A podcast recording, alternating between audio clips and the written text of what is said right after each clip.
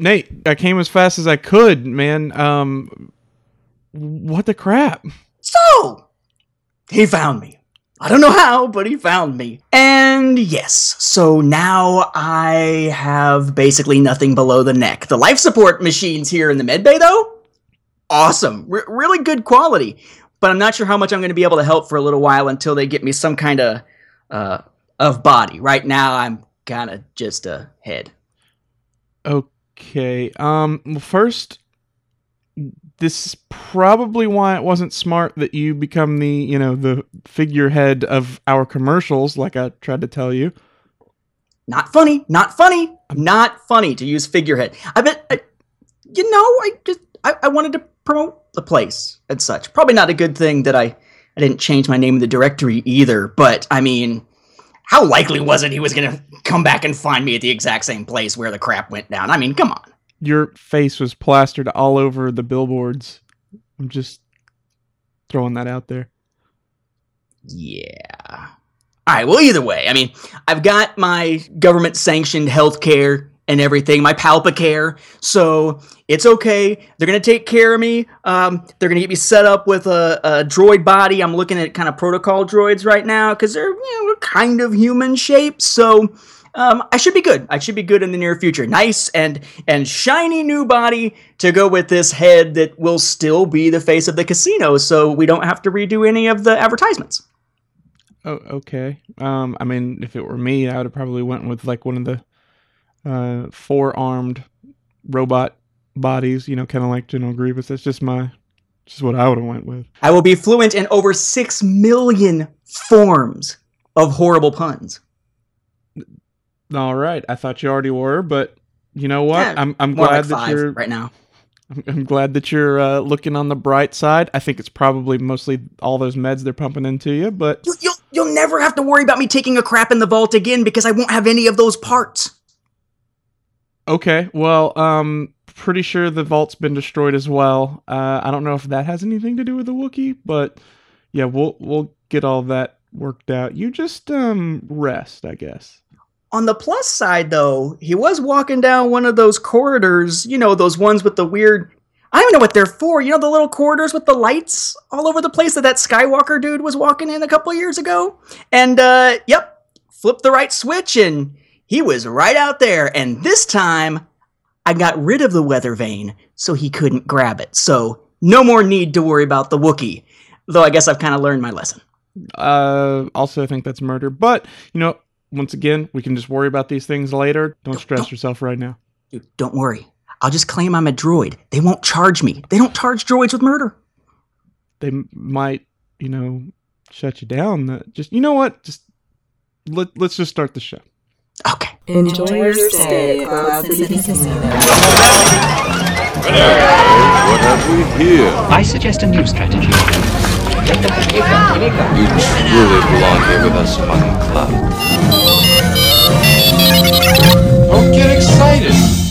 Welcome, scoundrels, to Cloud City Casino, your destination for Star Wars gaming and collecting. I'd like to thank you for visiting our fabulous podcast, Among the Clouds. And I'm the administrator of this facility and your host, Michael Morris. And with me, even if he's just a, a head, Nathan P. Butler. Hey, everybody down here! Yep. Everybody give him a hand and some feet. And the leg and, and the torso and everything else, yeah. any we're starting a collection. Any uh any any body parts would, would really be good.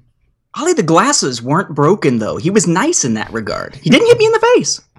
Excellent. That's really, really strange, but um He thought I was pretty. In fact, he actually kept saying I had a pretty mouth, so maybe it's a good thing I dropped him when I did.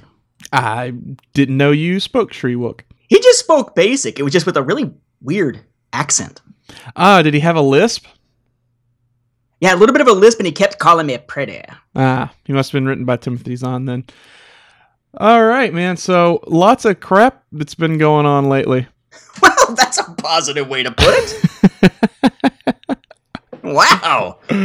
Oh, Well, lots lots of news, lots of things Mhm. happening, uh, particularly on the gaming side of things. It seems like we've got a little bit of Battlefront uh, kind of uh, headaches going on. We've got some uh, May the 4th stuff. We've got the Force Unleashed news of all things, some X Wing. I mean, there, there's quite a bit of new stuff from the gaming side this time, as opposed to recent weeks when we've been like, hey, here's one piece of news. That's all, folks. Yeah.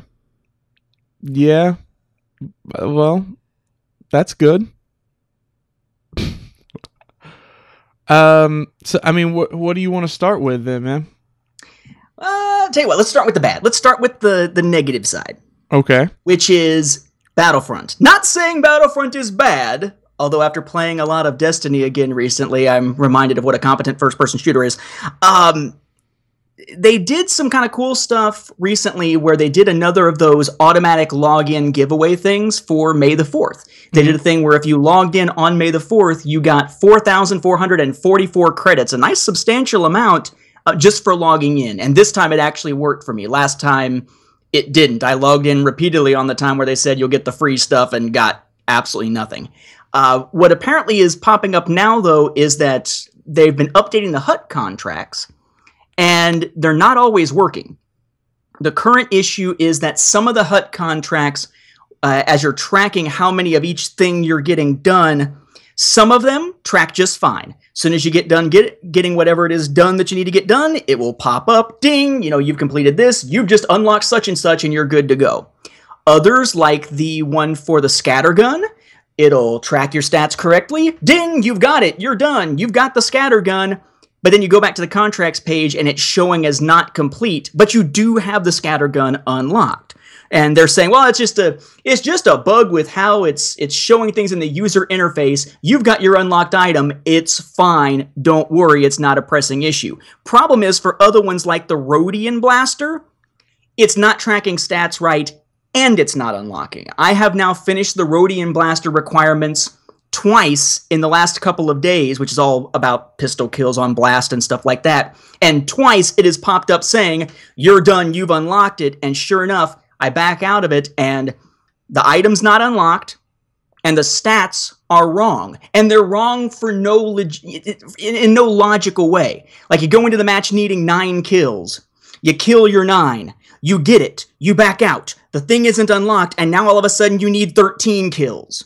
Makes no sense. It's not even resetting to the beginning of the match or something. So something is screwed up with the Hutt contracts. So if you wind up trying to work your way towards those, I would suggest just wait, hold off until they do a patch and tell us they're fixed. Otherwise, you may find yourself doing a whole lot of work for zero benefit depending on which contract you're looking at. That said, they're still adding new contracts, which is good, but they need to work. yeah. Um, I don't know, man. I just uh, I don't even know anymore. Like it's that I guess take the good with the bad. Yeah. Yeah, and I mean that's kind of the way that it works, right? It's live patching. You patch it. Every patch will introduce some new bugs, but fix some old ones. That's kind of the way that these games work. But but it's kind of hard to tout this great new feature. Look, it's new Hutt contracts. Crap! It just broke some of the old ones. It's, it's a Right. little bit on the frustrating side. But to be fair, we've seen that with Destiny and some of the other games as well. Okay. And then did you say I was thinking you said that you weren't really interested in doing the the Hutt contracts anyways, or am I? I mean, I I am, but I'm not. Like it's just another way to do it Mhm. but it's you're spending the money ahead of time and then you're doing things to get it and the price of paying ahead of time it feels almost like it's about the same price as it would have been just to buy it outright so it's just adding another hoop to jump through to get something even though it looks like it's new stuff to do you know what i mean right. it's like saying you could I could go to McDonald's and pay them five bucks for the value meal. Or I could go to McDonald's and pay them five bucks for the chance of the value meal and then do 28 cartwheels and 100 push ups in the parking lot and come back in and then they'll give me the value meal because now I've earned it. I've still just paid my five bucks for the freaking value meal. Just give me the damn food. right. Well, I mean, I feel kind of two ways about it, and which, but I'm coming from a different, uh, uh, from a different place than you. You are already at max level. And, oh, I was. I Mhm. was. They raised the max level. Now I'm at 51 and crawling my way up to the new max level. Okay. Well, so for me, the reason I, I like it is it kind of gives me new challenges while I'm trying to level up r- rather than just let me try to do as much kill, kill, kill as possible while I'm trying to level up. Oh, I agree. Uh, it's nice that there is new stuff to do, but it feels like this should have been something where if it was going to be a contract where you do certain things to earn something, there shouldn't be a price tag attached at the beginning to take the contract in the first place. Like if I'm if I'm in the Star Wars universe as a we are here in the Right. city among the clouds, if I'm going to go take a job from the Hutts, I'm not going to go to the Hutts and say, "Who would you like me to go after?" Here, let me put 5,000 down on that bounty so that when I catch the guy and come back, you'll give me my 5,000 back or you'll give me something back in return. No.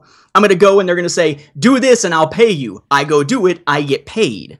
It's it's the logic behind it and the fact that it feels like there's sort of of multiplying the amount of requirements to get something instead of it just being credits. It should be do it or credits, not pay credits and then let me do it when everything else prior to that was pay credits and get it. Um, but I do like the fact that it's stuff to do. It's like the daily challenges uh, and whatnot. I like those. It's and they even added those to base command, and that's cool. The daily sieges, that's cool too. It just feels like it's adding a hoop instead of giving us another avenue to get something. Gotcha.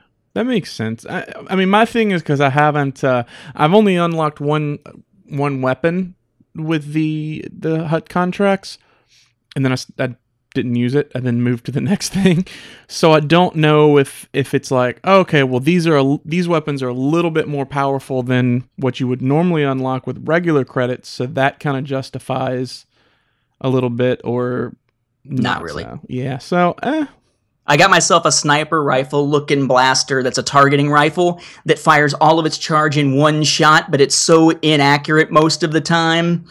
And it still doesn't necessarily take somebody down completely unless you shoot them in the head, which other weapons would kind of do anyway, that it kind of becomes not worth it.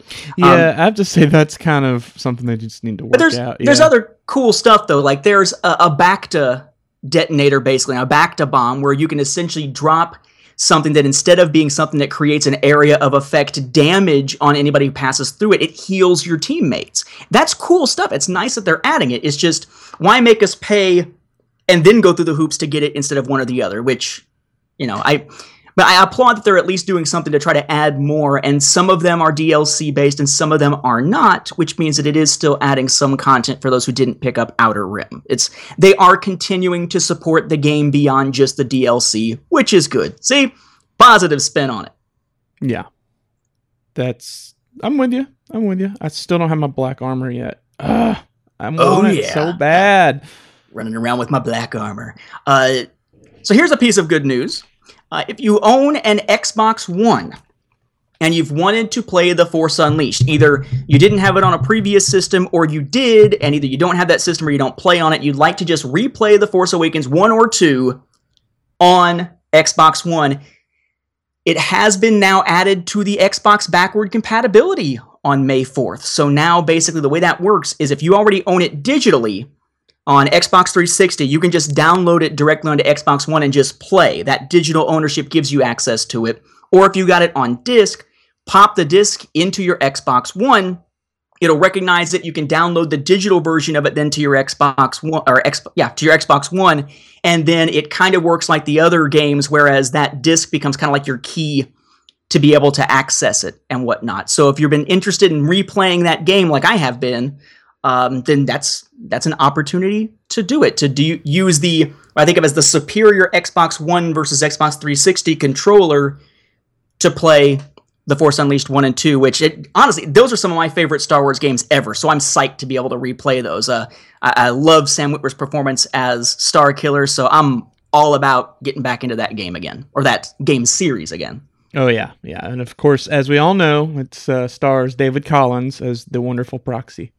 Yes, yes, Proxy is awesome. Actually on Facebook, I I uh, said something like, uh, he'd he'd posted something or whatever, and I'm like, oh, it's the star of uh, Force Unleashed. He's like, wait, y- you mean Sam, right? And I'm like, no, you played Proxy, right? And he's like, oh yes, that was totally me. Oh yeah. I'll tell you, one of the best lines I've ever heard and the best characterizations I've ever seen of Darth Vader comes out of The Force Unleashed, which is the proxy saying, huh, I hate being him. And Starkiller's line is, I think he does too, or something along those lines. Some of the most right. perfect characterization of Vader ever. So, good news backward compatibility for The Force Unleashed 1 and 2. Unfortunately, no corresponding good news on that front uh, for the Sony systems for PlayStation 3 to PlayStation 4, but backward compatibility doesn't quite work the same way. They've got different approaches to how that's working right now. That's more of like a, a PlayStation, was it PlayStation Now thing where you do the streaming kind of deal. Yeah. Well, I don't know. Was it's been what three years now since the Xbox One came out? Sure, we'll go with that. Yeah, and so you're finally catching up to uh, us at the PC Master Race. yeah, but see, when I buy a game for my Xbox One or for my PlayStation 4, I know it's going to work. My games work too. PC Master Race. Uh huh. My games work just fine because I get them from good old games. Uh, maybe that's my problem because, you know, uh, I-, I can't remember the last time that I bought a PC game that actually worked on first try on the system that I owned at the time that I bought it. So, hell with that. Well, how old are the the games that you're getting though? Because mo- most about of old and new games. Generally, Really? I, I, I can't, again, I cannot remember the last time. I, I would say it was probably three or four PCs ago when I could buy a PC game and know it was going to work on my frigging computer. that's I, I don't even know uh, because I don't know how fast you know how quickly It's like you I go need through. to buy a Mac and just say, okay, I'll just use whatever the store tells me will work. But I'm not dropping that kind of money on it. So that is why well, I am a console gamer. Well, as much as I I do like Mac for what Macs are good for, that would be a step backwards for gaming. Yes, You- yes, it would. you don't wanna go that way, It so- works. Theoretically. Eh, for gaming, I don't know. I'd rather stick with a PC personally. I, you know, for me, my biggest thing is I just say go through Steam or good old games, and pretty much the the best way to um, to do it would be you could either say if it's on good old games and Steam, go good old games, but pretty much anything that was around. Mm, uh, the original Xbox, PlayStation on back, definitely go good old games. Uh, but everything forward should be fine on Steam. But like I said, it's I mean you can you can usually kind of look that stuff up specific to the game and find out. You're just you're gonna get more support from good old games than Steam, but most Steam stuff works fine to decent enough anyways. So just a suggestion. See, I'm not going to buy a super high end PC just to play games. I'd rather buy all three current gen console. Wait a second. Which, granted, is what I've done the last three console generations, so maybe that's my issue. Yeah. So that means you spent more on all three of those consoles. Oh, did I don't know. I don't know. The PC that I've got now that still couldn't run half the games I'd want to properly play on PC Uh-huh. uh, cost me more than the combined total of my Xbox One, PlayStation 4, and my Wii U. Although, I think if you added in the 3DS and the Vita into that, it would probably just slightly edge out the price of the computer. So, there you go. I don't know. Doing it wrong. Um, Probably so. granted, I built mine, and um, it's I'm going by new cost of the the things. I think now they're dropped down to like maybe three hundred a piece or something like that. So at that it's case, it- yeah, it's cool though. See, Mhm. I have no problem not being a member of the master race because look how that worked out for the Nazis. Anyway, so um, speaking of console games and uh, kind of moving away from that into talking a little bit of Apple. Not sure it's as much console game as Apple, but you can play it on PC. Um, Star Wars Uprising on May fourth. Yeah. Did you catch what they did? Um, no, just because I pretty much decided to ignore them completely at this point. Gave it up. They did a free piece of legendary gear, which is the gold star, seven star gear. Now, granted, the legendary gear was garbage that they provided, uh, but they did that the same thing last time that they did that. It was a piece of garbage. But the idea is that in giving that to you, it lets you unlock it in the armory, so you get a little bit of bonus out of that, and then you can break it down and get some really high level um, upgrade materials as far as like the little XP thing to add to upgrade all your gear. So you know, they, they did that, which was nice. And uh, as a personal update, I'm finally at the point where I'm about to go in and tackle Commander Bragg at the end of Act Two. I've got one mission left, I think. At the end of Act Two, uh, I tried it once, and then the it crashed on me in the middle of the match, and I hadn't revived yet, which was nice. And I was running around in circles around Bragg, just hammering away at him, and his health was just not moving at all. Wait. so His name is Commander Bragg. B R A G H, yeah, the head of the Purge Troopers. Surely it's got to be pronounced different than Bragg. Well, it's either pronounced brag or it's pronounced like you're saying brag and you're throwing up in the middle of it. Commander Bragg, because it's B R A G H. Or maybe it's Bra. Commander Commander Bruh, that's racist. Is it? Because you're going out and killing Commander Bruh. I don't. I don't know what that means. I'm. I'm I'm honestly confused right now. It's it's wow. Wow, it's it's a slang term and it usually is used amongst African Americans as opposed to Caucasian Americans. Oh, okay. Sorry. Bruh. So anyhow, um, Brother. wow. What where are we not in the same state? I wonder sometimes. I don't know. Anyhow, He's in Georgia. um, so if it's Commander Bragg, then it sounds like uh, George Lucas is working over Well, it. well, he's working for the governor, who is Governor Adelhard, Mhm. which to me sounds like he's overcompensating by something. I am going to lock it down. You will not know the emperor's dead. Mwah-ha-ha-ha-ha. Just call me Governor Adelhard. Is that oh, your real name, or did you make that up? Yes. I think I think George works for Kabam now. Hey, remember, think back. What was it? Um, was it the Force Unleashed, where there was a point at which he was planning on a character being named not as a joke, but he was actually quoted by Lucas uh, LucasArts employees as he was planning on naming a character Darth Icky.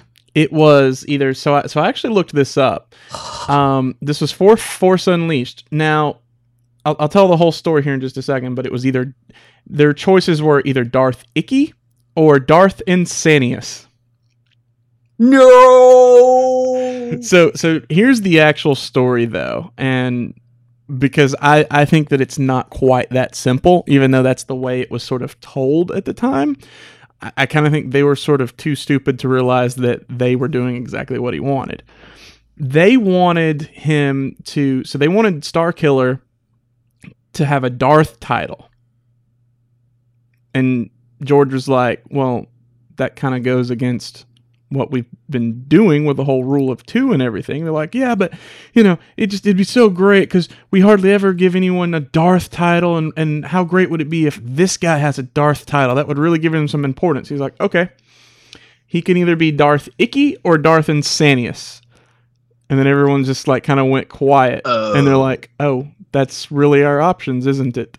And they're like, so we never brought it up again. So, so for once, the crap name coming from Lucas wasn't because Lucas just decided to do it. Because Lucas seems like as soon as you get to about 2008, it's just I'm gonna do whatever the hell I want. Yeah, It's gonna be it's it's no longer Korriban, it's Moraband. Dang it, kind of thing. Looks, I think that I do think there's a lots of times, and now granted, maybe that's not the case. Maybe he was just like Darth. I like it. Um, that sounded more like George Bush, I think. Dark icky, I like it. Icky me once, shame on you. Icky me twice, fool won't get icky again. Oh, so anyhow, um, it, it, it maybe he is going full on George Bush, but I I kind of think that that's just sort of how he plays the game sometimes. For instance, you go back to you know a lot of people are like, well, um, they were originally going to call Return of the Jedi Revenge of the Jedi, and I'm like, no, they weren't. That was never uh, uh, George's intention. They, the studio, um, or Gary Kurtz, was all like, we gotta be dark. Dark is what's cool. One day there's gonna be a guy, and he's gonna be named Zack Snyder, and he's gonna be my hero. I love his acting or his directing style. Oh, I'm sorry. There will be no joy in your movie. Yeah. Sorry, did I go on a tangent there? Anyhow, point being that that was that was what Gary Kurtz wanted, right? And George is like, okay, fine, we'll we'll name it uh we'll name it Revenge of the Jedi. they're like, "Yeah, that's dark and awesome. We're doing this." And then all of a sudden, Gary Kurtz doesn't work there anymore, and then it's immediately changed back to Return of the Jedi, which is what George initially proposed. I, f- I feel like basically then so so the way you're putting this of, of Lucas kind of throwing out there the yeah sure why not? thing mm-hmm. so that people can realize the error of their own ways so that then he can get back to something positive. It almost feels like and again I have to make the political reference because that's my frame of reference. I'm a I'm a history and social studies teacher. It's it kind of feels like the Trump thing. Dude how awesome how funny would it be to vote for Trump? Oh crap he's the nominee Uh, that's actually not Yep. funny at all. no it's really not Oh man. So um you know, talking about the with with some of the stuff from May the 4th and all, I actually and and, and bringing up the good old games, actually took advantage of good old games deals yesterday and uh, also got the new Shadows of the Empire game that they dropped. And I, I got I don't, I don't think that's a new game. well, it's new for them. Ooh, dude, that's like how NBC used to promote its reruns. If you haven't seen it yet, it's new to you. yeah, basically. So, you know, um, we talked about doing uh, an episode for that, or we talked about doing an episode just talking specifically on uh, Shadows of the Empire. So now I can play it on the computer and then we can talk about it. Nice, very nice. I haven't played that in a very long time, but I actually just went through. I, I've been going through the process of cataloging my Star Wars collection Okay. because slowly but surely, as we're trying to get this house, hopefully, um, hopefully I'll have good news on that front within the next week or two. But as we're trying to do that, I've started to pack up. I've from the collecting side here, I have bought some of those drawer boxes to put my comics in, so they stack better. They can stack higher without worrying about damaging them. They're really nice, though they're a little expensive because of the shipping. Okay. So I've moved my comics out waiting for that. So my old comic boxes I'm using to pack up my Star Wars books off of my four book towers and two giant bookshelves and whatnot for Star Wars books. And I've been cataloging them slowly but surely. Um, on an Excel file to keep track of which ones there are. So we'll be able to deal with not just the game, but we can get into stuff with Battle of the Bounty Hunters, we can get into the toys, we can get into the comics with it, the novel with it. And I actually just discovered, I had forgotten that my copy of the hardback of Shadows of the Empire was actually signed by Steve Perry. Um, I'm finding all of these signed copies of books that I've picked up just over the years, like on eBay, where it's just like the signature, not a personalized message kind of thing, Okay. or stuff I've gotten at conventions that I didn't realize that I still had or didn't remember having gotten. And I'm just like, ooh, I'm like a kid in the toy store as if I'm getting new stuff, which is um, but for those who are also collectors, I'm going to try to make that when I get done with that Excel spreadsheet, I'm going to try to make that available through. I just we can just put it up on a post on StarWarsReport.com. That way, if anybody wants to use that as a basis for tracking their own collections, just dump some of my personalized notes and put their own stuff in there. That'll at least help people who are also collecting from having to sort of reinvent the wheel and track a lot of that stuff. Right on, man. There you go. Giving back. Exactly.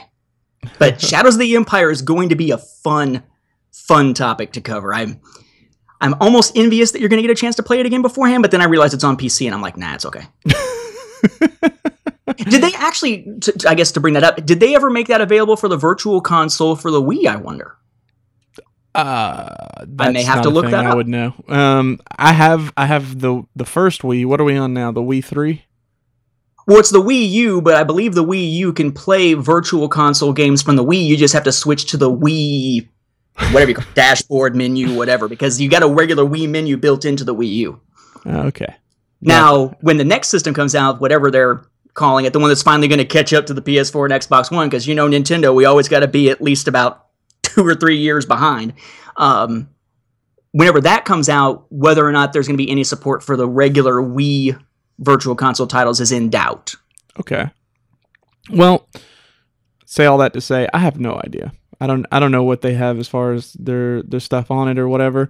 I actually still have the game for the N64 as well. So, um, I, I may I may You still have your forth. N64? Oh, dude, I need to I need to post my um my gaming setup because I have For my older systems, I have one TV with a, a box that's set up to, or, or like a switch box, and I have multiple systems that are all hooked up to it from Dreamcast, PlayStation 2, the original Xbox, the Xbox 360, the Nintendo Wii, the Nintendo, the Super Nintendo, uh, N64, like all that junk. Nice. See, I wound up selling off all of those. Uh, you- whoops, my bad. I wound up selling off all of mine a few years back. You know, Sega CD, all about you know original Nintendo, all that stuff. So I'm basically sitting on. I've got the uh, Xbox 360. This is something we probably should have told the audience at some point when we were talking about games. Uh, I've got the uh, Xbox 360, the Wii U, and the uh, PlayStation 3 set up in one room, and then the other rooms got the Xbox One and the PlayStation 4 set up, um, and then I got the 3DS, the PSP Go still. Boy, that was a bad PSP decision. Should have got the regular one. Um, I can't play Lethal Alliance still, uh, and the uh, the PlayStation Vita all um, that I play from time to time still. So I'm still, I'm kind of like in these last two generations, but all my old stuff. I guess I kind of got to the point where I was spoiled by how many old games were being re-released for current systems that I just was like, ah, I don't need these anymore. And now I'm like, but I want Shadows of the Empire, man. yeah. Um, you know, the other thing too is I, I want to read those comics again soon. So that's that's I remember getting those back from I would actually get them from a local uh the name of the drugstore was Blue Star, but it was a local not drugstore, local grocery store. So when I had to go to the grocery store, I mean, I'm a little kid, that's terrible. So I'd go find the little uh it was one of those little spinner racks that would have different comics and and the uh whatever uh, Shadows of the Empire comic was out at that time, I would read that, and then eventually, when I'd have the money, I would buy the comic. Nice. Yeah. See, I remember it, the grocery store thing was my thing for a long time too. I I used to go to our grocery store didn't have a spinner rack. It had like the magazine rack or magazine shelves, like you'd kind of see now at like a Kroger, and they had those laid out that had the comics on it. So I was I was that was around the time that I was reading Transformers from about issue 40, 50-ish onward, the, the Dark Underbase Saga or whatever it was called onward. And then um God, I can't believe I still remember the name of that story. And then I was picking up a few of the post Return of the Jedi Marvel comics. And at the time, not realizing they were post Jedi, I was like, what is going on, man? Because I was a little kid. Um, but eventually, thankfully, we got some some dedicated uh, comic shops in the area back home that I was able to go in and start picking up stuff. Um, but Shadows of the Empire, I don't remember being particularly good as a comic. I remember it being kind of frustrating because the novel took so much of the bulk of the good part of the story that the comics were just like, yeah, and Boba Fett did something. So, be fun to talk about. right. Um, now, an- another thing is the uh, there was a EA announcement announcement that just came out yesterday. Yes, yes, it was. Now, because I'm kind of curious, I, this may have uh, this may may mean more to you than me, but it looks like so they've now paired up with Respawn Game or Respawn Entertainment. Yes, yes, they have. Well, or Respawn is already working with EA, I believe. Um, but yeah, so apparently, and they kind of did almost like a sideways announcement thing because I didn't realize some of these other companies were already working on Star Wars titles. But their announcement says, uh, uh, and this is from Patrick Soderlund, the executive vice president of EA Studios. He says, At EA right now, we have multiple studios bringing a variety of great Star Wars games spanning different genres. He says great, then one of these is Galaxy of Heroes, so I'm not sure that great is all defining. uh, we're all united by our team's passion for Star Wars stories, characters, and adventures. Today, I'm thrilled to be able to announce that EA and the talented team at Respawn Entertainment have expanded our relationship to include the development of an all new third person action adventure game set in the Star Wars universe. They join our other great studios, Visceral Games, DICE, Capital Games, BioWare, Motive, and more, who are currently working on Star Wars projects. If you're interested in joining us on this adventure, you can visit our careers page. We have openings at Visceral and Motive, and we'll be sharing more on these experiences soon. Et cetera, et cetera, et cetera. So it turns out that Motive is working with Visceral Games on their Star Wars project, the one that actually has one of the lead writers from the Uncharted franchise joining them, which is awesome. Uh, Visceral, known for things like Dead Space, a lot of people have assumed that Visceral's ver- Visceral's game is going to be a third-person shooter of some kind, kind of along the lines of 1313 that got canceled. Um, Dice, of course, is working on Battlefront continuously. Capital Games is the group behind Galaxy of Heroes. I noticed they don't mention Kabam because uh, I think they're they're outside of EA. And then BioWare, of course, is keeping up the Old Republic. Uh, but Respawn are the people who uh, they're probably most recently best known for Titanfall on the Xbox One and I believe on PC also. Uh, technically on 360, but yeah. So the Xbox One game, Titanfall. Um, and it's interesting because they say it's a third person action adventure game. People keep jumping to the conclusion this is a third person shooter, but they say third person action adventure. That could be something that is like a beat 'em up. That could be like a hack and slash thing, kind of like a God of War type thing, uh, like a The Force Unleashed kind of thing. It could be a shooter. It could be something more along the lines of like an Uncharted, where you've got your platformer action and you're attacking. Could be more of an open world thing, like an Assassin's Creed. We don't know. They're just saying third person action adventure. And Respawn, I have you had a chance to play Titanfall yourself? I haven't. That was a game that because I'm really into the the mechs and stuff. But uh, about the time it came out was when I was playing Mech Warrior Online a ton. Ah, So I, I never ended up actually getting Titanfall. It's it's pretty fun. Um, its story content is relatively light, the way that it's built into the quasi campaign kind of thing that they've got going. But it's got some fun mechanics. You can run on walls. It's got some some solid feeling weapons, good controls for both the regular play and first person, along with the mech stuff. Uh, I really liked it, although it was a fairly shallow game compared to what people, I guess, expected it to be or wanted it to be. Boy, that doesn't sound familiar at all. Um, so I'm kind of, you know, I'm optimistic about this, and I immediately I started seeing the comments of, well, Titanfall was a, was fun to play for a while, but it didn't have much story. Are we just going to get something else like Battlefront? And I think that's probably an unfair thing to to say right now because Respawn are teams that, as I recall, had done was it Call of Duty stuff in the past. Um, they've had stories within their games. Titanfalls was fairly thin, but it was there. Uh, so that track record doesn't necessarily mean they won't have a strong story in whatever this next game is that they're putting together. And on the flip side of that, you look at EA with Battlefront. Their Battlefield games have campaign stories in them, but Battlefront didn't. I don't think that the past and whether or not they've had stories in games is necessarily an indicator of whether this one's going to be a storyless game like Battlefront or not. Um, I think it's it's way too early to try to make those kind of calls.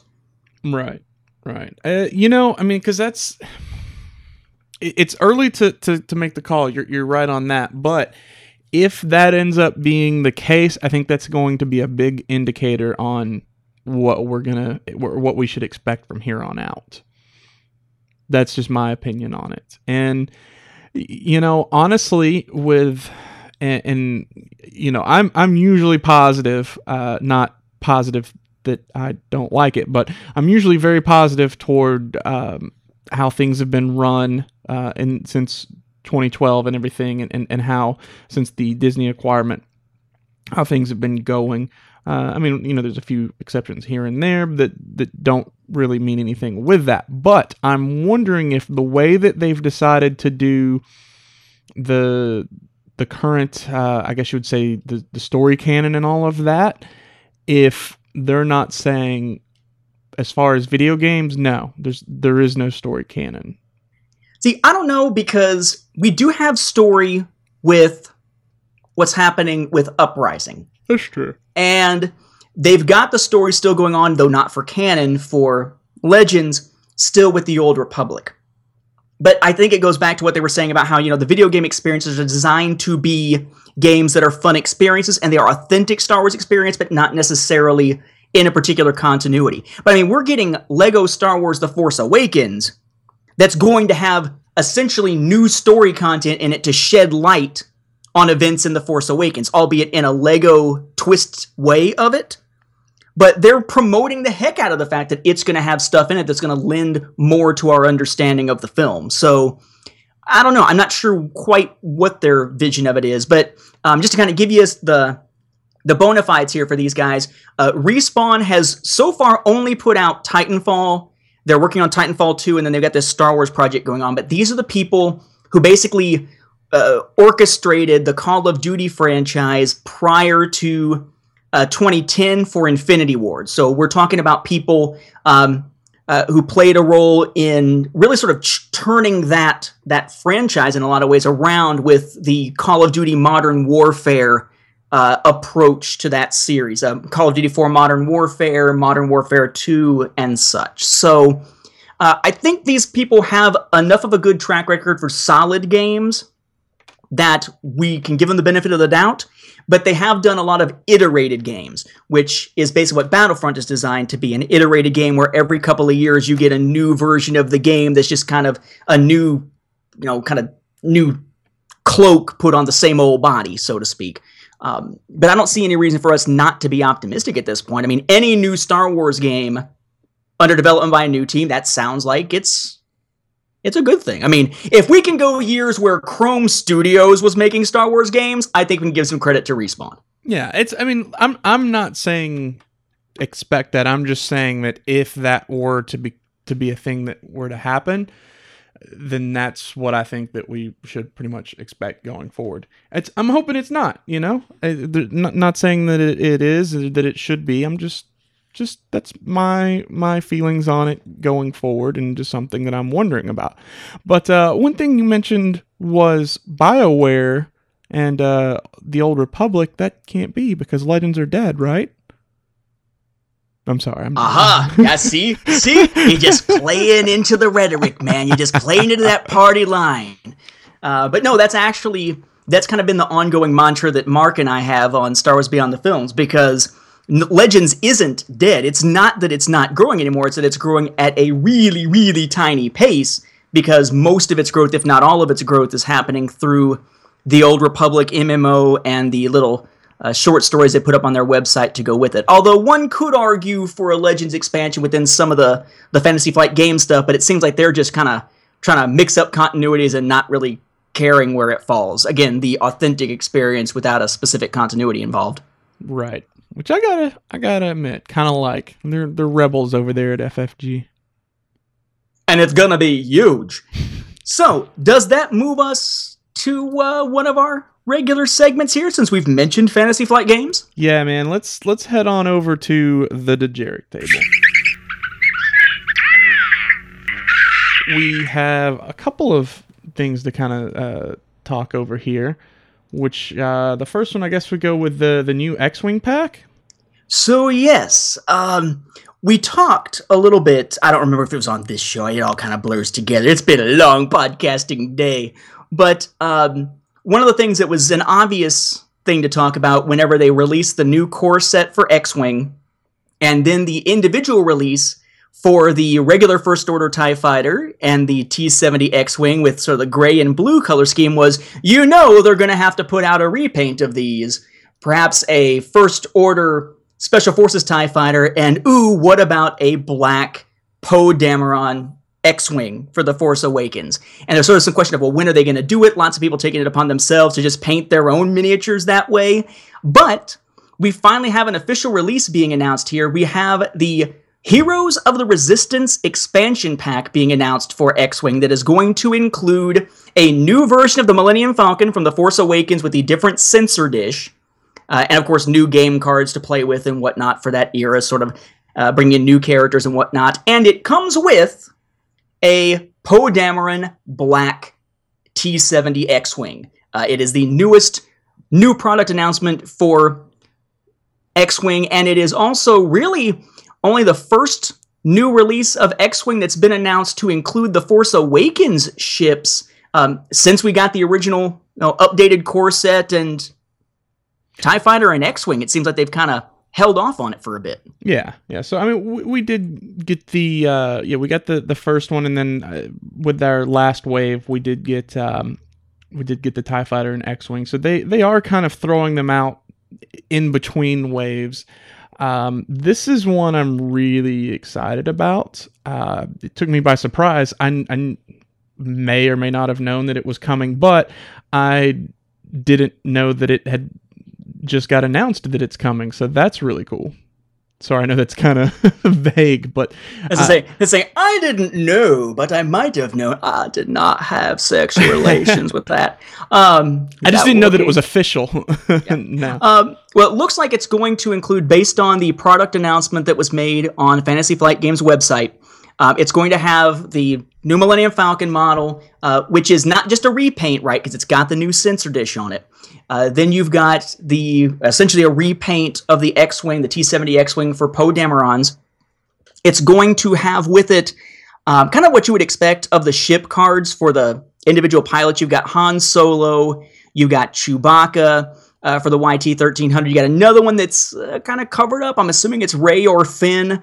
Um, you've got Poe Dameron, you've got Nien Nunb, you've got Snap Wexley and Jess Pava, all for the uh, T70 X Wings. Of the crew cards that you can use as upgrades, You've got uh, some droids. You've got Finn. Uh, we have titles for things like Millennium Falcon that'll be a little bit different than the old Millennium Falcon. We've got a title for Black One. So uh, it's looking like a pretty neat set, and it seems like it does have some new tokens with it, which I would assume are probably relating to whatever mission comes in the little instruction booklet. But I was kind of psyched to see this because I'm sitting back, and when they first released the the the core set, it was oh they're gonna re-release that T70 X-wing separately, and you know they're gonna have to do a repaint for Poe. I never really thought about them doing a re-release of the Millennium Falcon because of how expensive those size of ships are. And thought surely they won't just do a re-release of the Millennium Falcon with a sensor dish and that's it and expect people to go out and pick that up. And in a sense, if they just put out a black X-wing for Poe people might pick that up, but doesn't that cut into the market for the blue and gray ones? Would it be too much too soon if it's just a repaint? But for them to put those two together like this, kind of in the same thought process as like the Imperial veterans and such, where it's almost like saying, hey, here's two you've already got, but here's a repaint version with the new cards like they did with those, except this time it's not two small ones. It's a small and a large, or what I think of as medium, because the epics I think of as large. I think that was a really smart business decision on that. And, and again, sort of a a I would think, in my perspective, a good player friendly decision to make to put these into one package. Although I'm sure there are those probably out there who want one or the other and are going to feel annoyed that they've got to buy both together. But I think this provides a pretty good value for essentially repaints or re-releases of similar ships with new material. Yeah, I'm. I mean, I'm looking through the cards right now. Um, it's uh, there's going to be complaints. Uh, unfortunately, I think that the game is growing to the point of there's always going to be that guy, you know, uh, who it doesn't really matter that they they're not coming from looking at other games and knowing that hey, we're we're being treated very well here. They're just going, this is a thing that I can complain about, so therefore I will. Um, I'm super excited about it, even though I already have uh, the black one X-wing because I uh, I had a friend of mine paint mine up, but that's fine. This one, you know, that one may still look better than this one, so eh. But it, it doesn't really matter that you know the cards are what I'm more interested in than anything. I think I think it's kind of odd looking at uh, these cards here that we actually have, um, we actually have the Millennium Falcon. Um, let me start this over. We actually have the Millennium Falcon title card, which we've already had a Millennium Falcon title card. And this one, you know, I was trying to read it and see what it says. It looks like it says something along the lines of basically after you perform a bank maneuver and you don't have a stress, you can regain a shield in order to uh, regain a shield and then take a stress, um, which is very interesting because that's that could make the Millennium Falcon kind of like uh, what what they used to call Fat Han, which was it was set up to just constantly uh, regenerate shields and just be a, a big beefy tank. Why you would um, you would use Han with his uh, abilities to to really try to pick off targets and make sure you would have all of your dice hit. So that's kind of interesting. Black One, I really like. Uh, it only cost one point, which to me makes it, it more worth uh, what it does. Um, I think it's definitely kind of more worth its points. It says um, basically after you execute a boost or barrel roll, you can remove a target lock from uh, a friendly ship within range one. So that I like that because it's instead of just saying, "Hey, do a booster barrel roll," you can take a you can remove a uh, remove a target lock from yourself. This gives you the option of not just yourself, but any friendly uh, person up to range one, which means that that makes the BB-8 card that much better because his whole thing is if you have a green maneuver before you do it, uh, if I'm remembering exactly correctly, but uh, before you do your maneuver, you can do a barrel roll. So you're going to get the free barrel roll, and then you can remove the um, the target lock. Barrel roll. Exactly. Uh, we also have some other news coming from Fantasy Flight Games. Uh, one of which I actually knew about beforehand. The other of which I just saw as I was scrolling through and almost had to squee on my end here. Um, so one of them is they are starting to do those product features for the next wave of Imperial Assault stuff, which means they should be on the way sometime in the relatively near future. You have a new box set expansion coming called The Bespin Gambit, which is going to include, among other things, uh, two new heroes you can play as uh, Davith Elso, codename Hawkbat, who appears to be a Jedi, uh, or at least a Force adept of some kind, and then Murne Rin, Master of Intelligence, who is a very odd looking Ithorian. And of course, they're doing the same kind of thing this time as they've done with previous sets, which is hey, here's a big expansion. It's got a bunch of miniatures in it, but then here's these characters who are in there with their cards, but only tokens, not miniatures.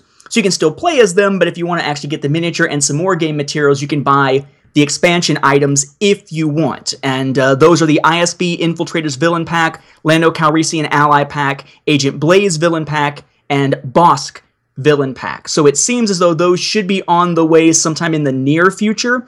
Uh, this is one of the $40 sized expansions. We've had one that was a $60 size expansion, and now this will be the second one that's a $40 size expansion beyond the initial game, which is 100 Yes, and I wanna, I wanna so bad. Sorry, that's I just I don't have a whole much money. That Lando card, um, or, or being able to play as Lando is going to be so much fun.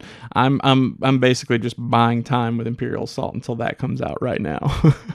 Nice. He'll have like multiple Landos just for the heck of it. hmm Now, one thing that I, I need to try to hurry up and do, I got to get the the last piece that I want. But there's one that's called. Uh, it's a list that someone told me about. I'm like, well, now I have to play that. But it's called. So you're familiar with General Weiss, right? The ATST. Uh, Yeah, the guy with the big, hard to put together ATST that looks so awesome. Right. Okay. So it's called German Weiss, which is him. And so wouldn't it be German Vice? No, uh, oh, I guess if you want to pronounce it correctly, but I'm not German, so I'll just call it uh, German Weiss. Um, but it's it's him mixed with four, I believe. see, uh, yeah, four. I'd have to do the math just to make sure, but I think it's four stormtrooper squads. Interesting. So Yeah. it's why is he? Why is it German Vice? Is it because it's the idea that this is like a Nazi thing and it's just a bunch of stormtroopers and one commander kind of thing? What's the German? Um, I think that it's it's basically that because there's just also they're they're like super cheap. Um, pretty much. Oh! march 'em to- Oh, oh! All our the German audience is like, "How dare you, sir!" I don't I don't think it's means specifically like Germans as much as it was like the Nazi. I think it's I think it's relating to the Nazi. I don't know. He's just trying to save himself now. I you know what? I didn't come up with a name. All right, that's just that's what it was called. Yeah, yeah, just like your uh what what was your your your thing last time? What was it with your Trandoshan ships again? What was the name of that build of yours? The tranny train. Yeah, yeah, yeah. No, no. Yeah. Yeah, he has no control over what he calls these things. Well, I didn't name this one, and I mean, you know, Trandoshan. like if I would have named know. it, it would have been so much more offensive. I don't I don't know. So they're they're Trandoshans. I don't understand why that's offensive. Anyhow, um, but yeah, that actually sounds like a lot of fun because the way that Weiss plays is you just give out a bunch of commands and stuff to stormtroopers, and they're cheap because they come through. It's essentially to every card, it's three stormtroopers. So you end up with like twelve stormtroopers on the board, and they're they're easy to kill. But there's cards. It's like uh, you know, replenish your squadrons. It's like here you go. Here's more stormtroopers just marching in. Uh, I think it's called reinforcements or something like that's the name of the card. But yeah, so there's that. It's just like never-ending stormtroopers. Nice. The never ending stormies. La la la la la la la la. Sorry. It's the only No, thing I remember about like that, that. freaking movie, except the big, like, flying dog looking thing. Uh, you don't. You clearly um, have either suppressed the most tragic memory, or were fortunate enough to to not remember it or see the I just I just don't remember the film at all, and I probably would have forgotten it existed if not for the fact that I heard that song. I kid you not, playing over the the Muzak speaker system at Kroger the other day. I'm like, why are you playing the Never Ending Story theme at Kroger? I mean, you're playing like Nickelback and stuff, and then you're playing Never Ending Story. I don't understand that. I mean, both are probably just as bad. Um, the other thing, though, coming Wait, from hold on, Fantasy hold on, hold on, hold on, hold on. You're, you're moving too fast because I have to tell you this part. So, um, that that movie is the most depressing film ever made because the horse, if you'll remember, that like magical horse that the boy has, right? Essentially kills itself. There, when he's going through, it's called like the something of sorrows or whatever. But, but the point is, it's like quicksand, and they're trying to move through, but the horse is too. He becomes too depressed to actually move out of the quicksand, and he sinks and dies. And the boy's like, "No, you have to move on," and the horse just like sinks under in the quicksand and dies. It's the it's a child's So- story, and it's the so what you're saying is it either needs to be used in advertisements for election 2016 or what you're saying is that it was probably an early film by Zack Snyder. Um. Well, there was some joy in it, so probably Oh, not the, probably the not latter. Yeah. Probably not. So, so do you know what the other big announcement has been coming from Fantasy Flight? Because I didn't know until I was looking up information on the ones we were just talking about. Um, officially or unofficially? Officially. um. No. What, what's what's been announced officially? Star Wars: The Force Awakens beginner game. Oh yeah, yeah, yeah, yeah. Sorry, I didn't know about that. Yeah. So Although it doesn't appear that there's going to be a Star Wars The Force Awakens RPG line, it appears that this is more like let's get you into any of the RPGs through a beginner game that is thematically linked to the film. Yeah, Am I understanding that right? Um, so what I was seeing is it, looks like it is a um it, it looks like it's essentially like a fourth expansion. So because they normally do this, they do the beginner game and then they do the core book for that one. So for But- instance, But they- they usually announce the game itself and the core book in general and then announce the beginner game as the way to get into it, even if the beginner game comes first, right? Um, The way that I was thinking it, and, and I'll have to actually read the um. Let me see, just real here, real quick. Look, I don't know.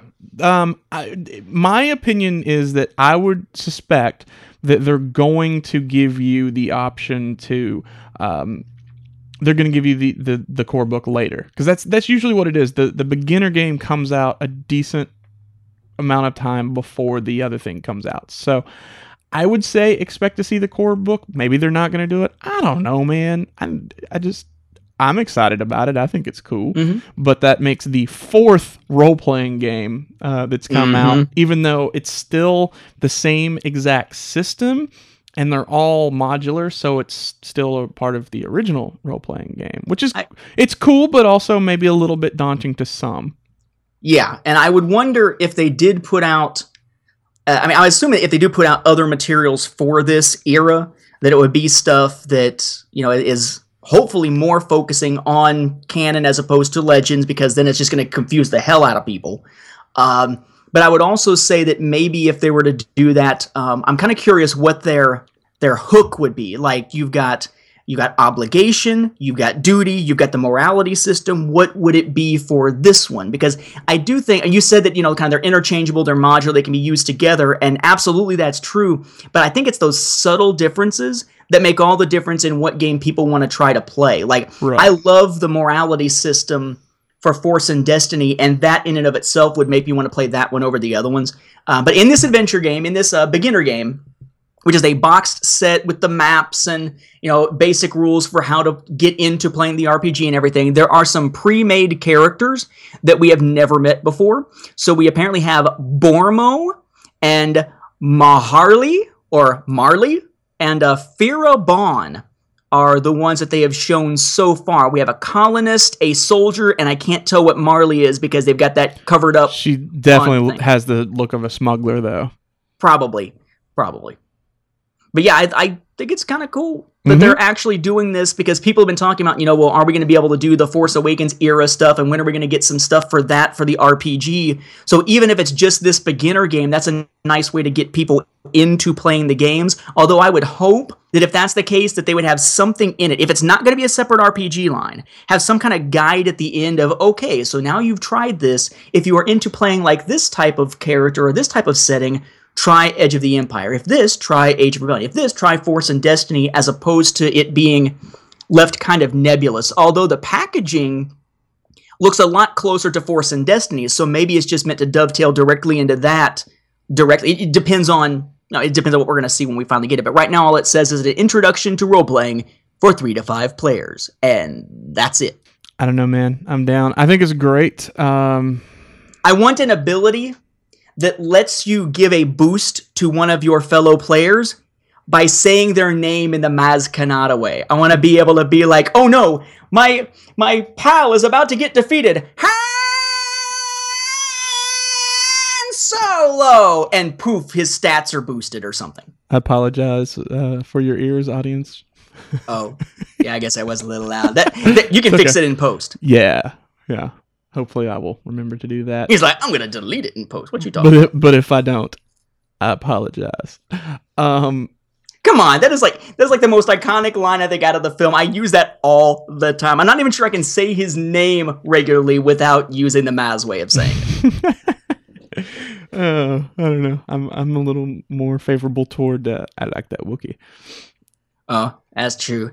That's true. Or if you're pl- talking about music, you could talk about how you love Slash's guitar solo and stuff like that. So you, there are multiple uses of the line. Right, right. Just work with it. All right, come on. We don't have to tell everything to Kanjiklub guys. Let's let's be a little more creative. Tell that to ha! Anyway, you know where I was going with that. Mm, try again. Um, so man, I think that's basically everything except for uh our character focus, which I didn't prep for this time. Oops. Do we have a character to focus on? No, because I didn't prep this time. So that's all, ladies and gentlemen. no, I guess we could say, uh, I think maybe we could hold off on the character focus this time because there is the other big news that's not really collecting or gaming per se, but big for Star Wars in general. And maybe people will want to know if we're going to be involved, which is Star Wars Celebration. Yes, that's right. They they did announce that yesterday. I meant to put that in the notes, didn't do it, but I meant to. Ooh, so Star Wars Celebration Orlando, not numbered, named like Anaheim was April 13th through 16th, 2017 at the Orange County Convention Center in Orlando, Florida. Oh, they're killing us. They're killing us. Um, so here's our situation. So Yes. I've been wanting to go to a Star Wars celebration for years. Here's I keep being invited to go, be on this panel, do this, do that. And I'm like, I would if I could, guys. Um, prior to this, virtually every time they've done it, it's either been not in the United States, or it's been on the West Coast instead of the East Coast, or it's been on the East Coast, and I've been teaching in a traditional classroom, and it's at a time where it's just like they hate teachers and they hate students. Hey, let's have it during your first weeks of school. Hey, let's have it um, during the time when most schools across the country are doing much of their heavy uh, review and stuff because we're just about to do all of our big standardized testing stuff.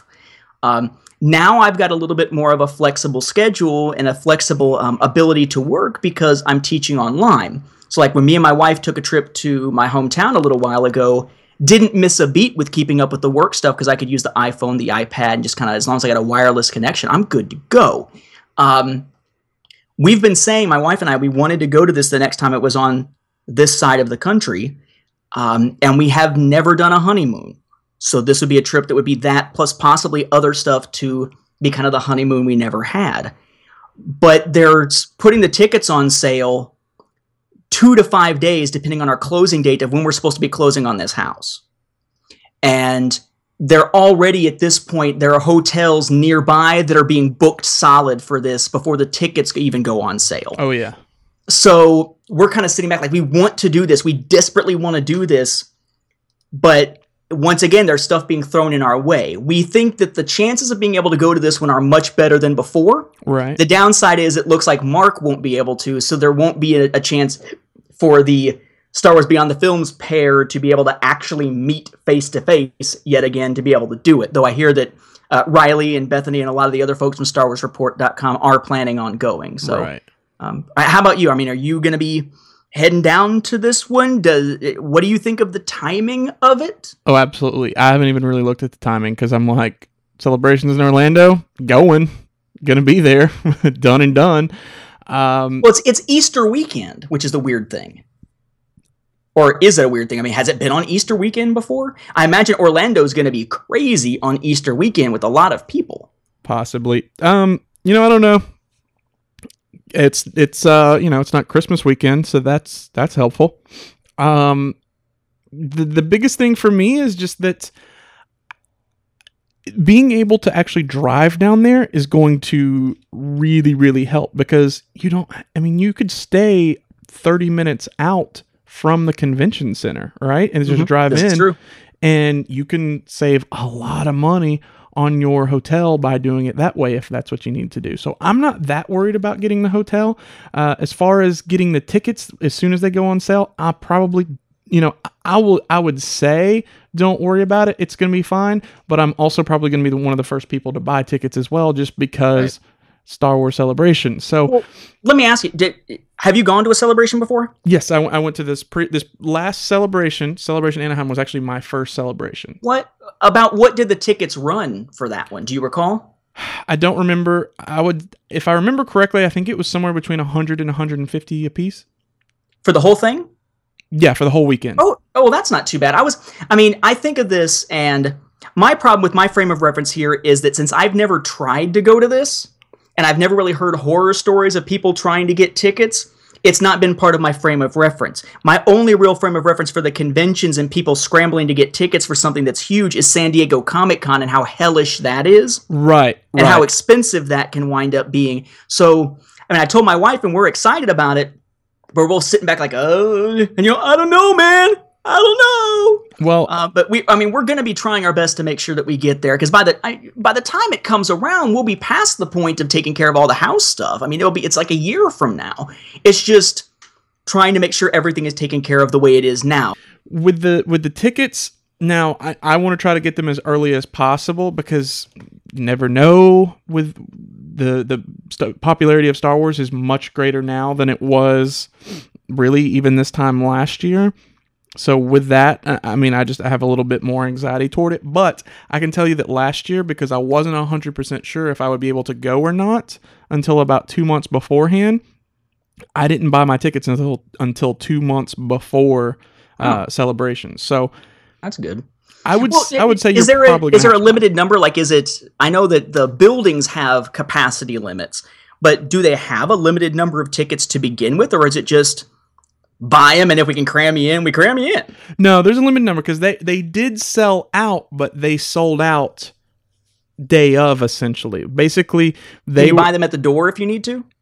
Like, do Uh, they hold some for the door, kind of like I think Dragon Con does? yeah. So I, I think they kind of do it that way. So so they had sold out of like their weekend passes, but then they would have individual day passes and stuff like that. So i you know, and that was going on right up until right up until uh, the day of to where they would actually sell out. They, I mean, basically they sold out that weekend. So, Okay. like I said, I don't know. This year may be totally different. Star Wars keeps breaking the internet, so it may do it as soon as uh, Celebration comes through. Then again, it may not. I don't know.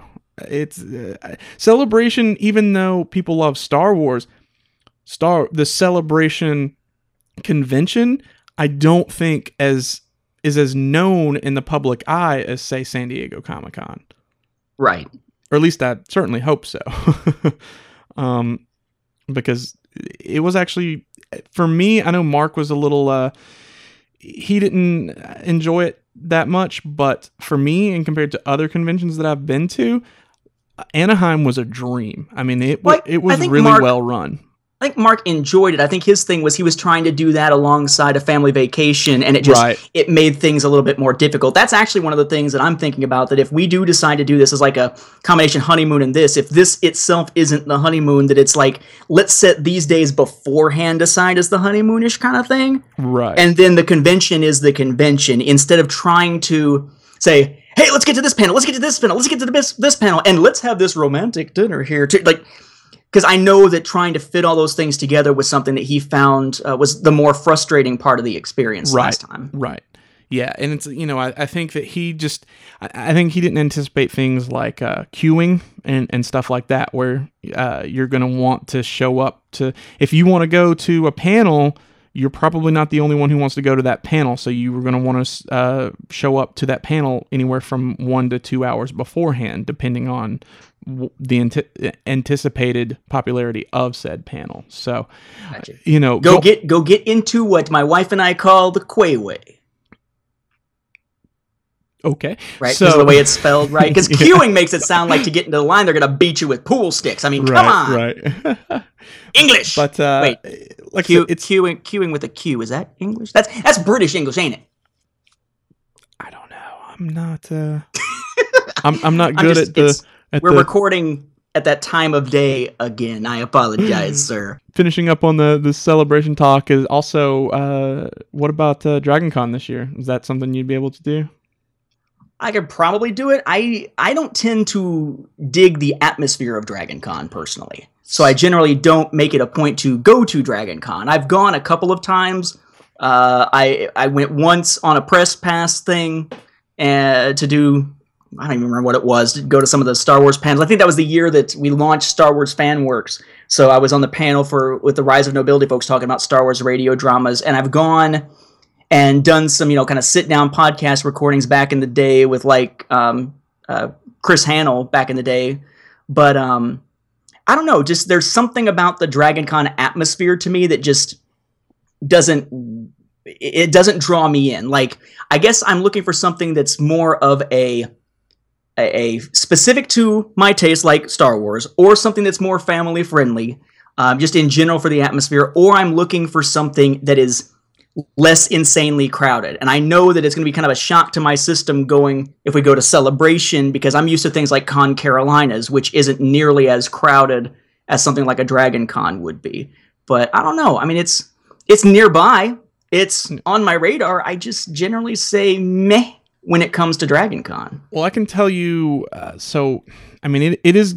It isn't. It's definitely getting worse, not better. I mean, I'll, I'll just be 100 percent honest with you That's on that. that's that's what I'm hearing, and and I'm glad. I mean, look, if I was at Dragon Con last year when the people were running around and harassing people about the Continue Legends thing, they would have had to throw me out because I would have laid somebody out, and that's not good. I don't want to be in an environment that gets my anxiety up to the point where I know that's what would happen. hmm So yeah, Well, I mean, it's yeah, but the the thing is though is like for me because this year what I I did was I'm like you know what I'm not going anywhere. I'm like I, I showed up this morning until this night. I'm at the Star Wars room. And that's where I'm gonna stay. You know, I, I occasionally would leave to, um, I would leave to go maybe get some food or go check out the dealer rooms or something else. But and by something else he means to pee. yes, which is actually just the next room over. Anything else? Calling all Star Wars fans. Twin Suns Outpost is officially inviting you to the Twin Suns Expo on June 25th from 11 to 4 at Key Lime Cove Water Park and Resort in Gurnee, Illinois. Join us to meet Star Wars legends Tom Kane, the voice of Yoda in the Clone Wars, and Tim Rose, Admiral Ackbar in Return of the Jedi and The Force Awakens. This is a free event with free autographs, panels, a 501st presence, and much more. For more information, please visit www.twinsunsoutpost.com or email Eric Pfeiffer at eric.twinsunsoutpost at gmail.com. All right. Well, before we wrap everything up, want to go ahead and let you know where you can get in contact with us. You can uh, always hit us up on our email at cloudcitycasino at gmail.com or send us a tweet over at Cloud City Casino. There's also the Cloud City Casino Facebook page. And of course, you can find us at our home, uh, StarWarsReport.com. I am at Morris Isley over on the Twitter. And Nate, where are the places that you can be found? Well, you can find Star Wars Beyond the Films alongside Cloud City Casino at StarWarsReport.com. You can find the Star Wars Timeline Gold, the most comprehensive Star Wars chronology available anywhere at StarWarsFanWorks.com slash timeline. Drop the slash timeline. You've got access to some old uh, podcasts and such that I've worked on. And of course, I have the YouTube channel, which is youtube.com slash user slash Chrono Radio. As for those projects, feel free to just drop that into your search bar in Facebook, and you will find a, mo- a page for most of them, particularly the Star Wars Timeline Gold uh, and Star Wars Beyond the Films. Excellent. And of course, we, uh, you know, always helps to get our, uh, go ahead and get our shows when they come out. You can just subscribe to us on your podcatcher of choice. Uh, we are on iTunes, TuneIn, and Stitcher. And while you're there, if you don't mind, just click on over and give us a written review if you don't mind, um, un- unless you didn't care for the show, in which case I don't know why you would be subscribing. But do it anyways. Be positive. Yeah, especially since- five stars. Especially since the last one I think that's on there says how awesome and funny Bruce is, and I'm like, You know, yeah, it's kind of we've um we've kind of dried up on our our reviews lately. I don't know what's been going on with that. So my Uh-huh. fault. everyone's like, great, it's Nathan P. Butler I give up. on here. I give up. like, well, I'm done with this. But uh, no, seriously, guys, He's on this one too, son of a. we just got him off a Rebels Roundtable. Exactly. All right, well, that's gonna do it for this edition of Cloud City Casino. We appreciate it, scoundrels, and always remember. Let the Wookiee win. Seriously, you're gonna end up like me.